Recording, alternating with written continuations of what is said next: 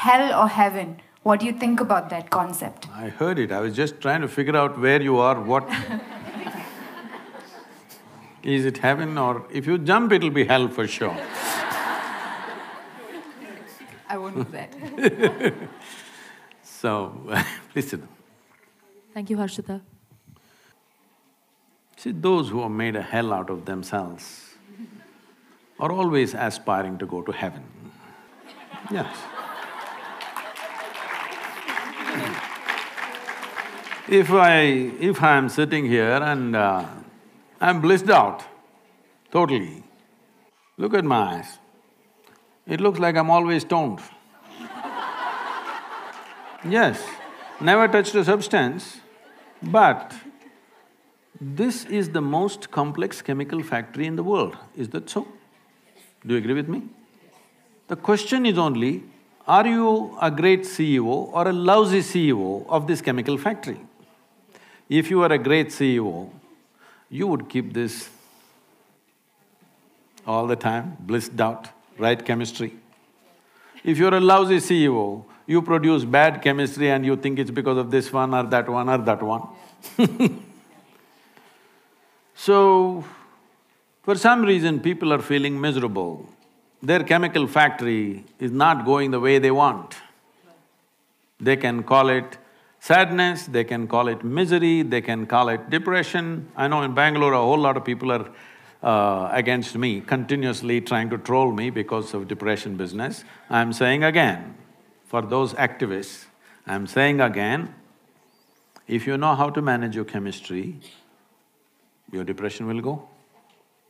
Even if you go to the doctor, he's only giving… going to give you chemicals, isn't it?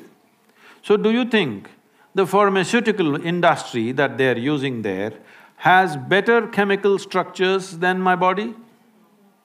Do you believe that? That means you're a vested interest, you have investments in pharma industry So, when this is feeling like hell, we hope that somewhere when we go up there, how are you feeling out there? That everything will be fantastic. What's her name? Arpita? Harshita. Harshita. Harshita means, you know, blissed out. so, this happened. This happened in Alabama. You know Alabama state? It's a special state, it's a different kind of state hardcore religious state.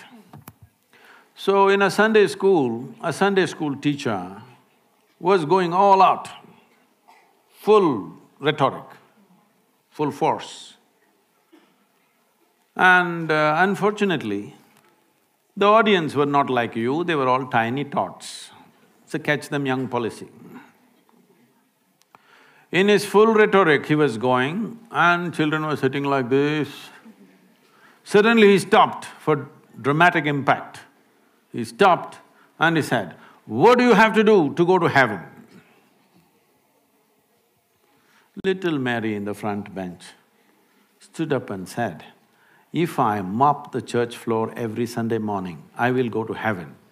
Absolutely. Another little girl out there said, if my… if I share my pocket money with my less privileged friend, I will go to heaven. Correct. Another boy said, if I help people who are in need, I will go to heaven. Correct. Little Tommy in the back bench stood up and said, you gotta die first.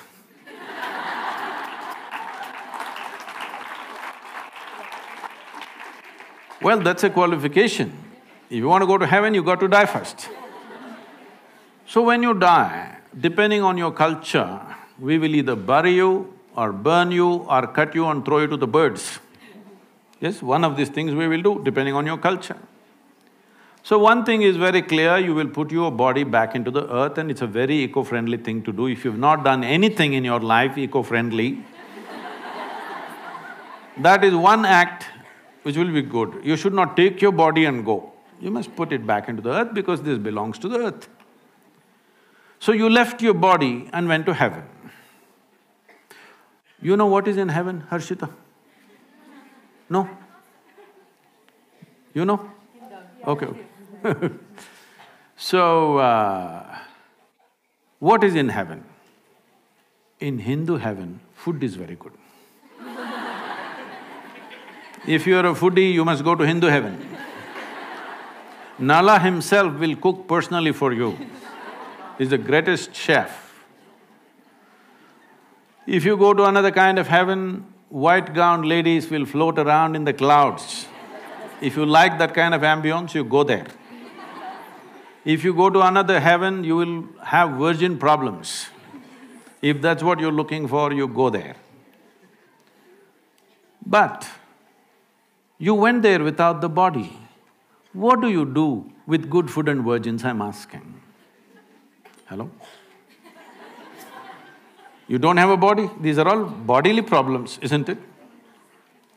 No body, what do you do with food and virgins? In the Hindu way of life, there is a thing up there in heaven, there is an Akshaya Patra. How much ever you eat, food will always be full. Well, when you go without a body, food will always remain full in the vessel. and they will always remain virgins.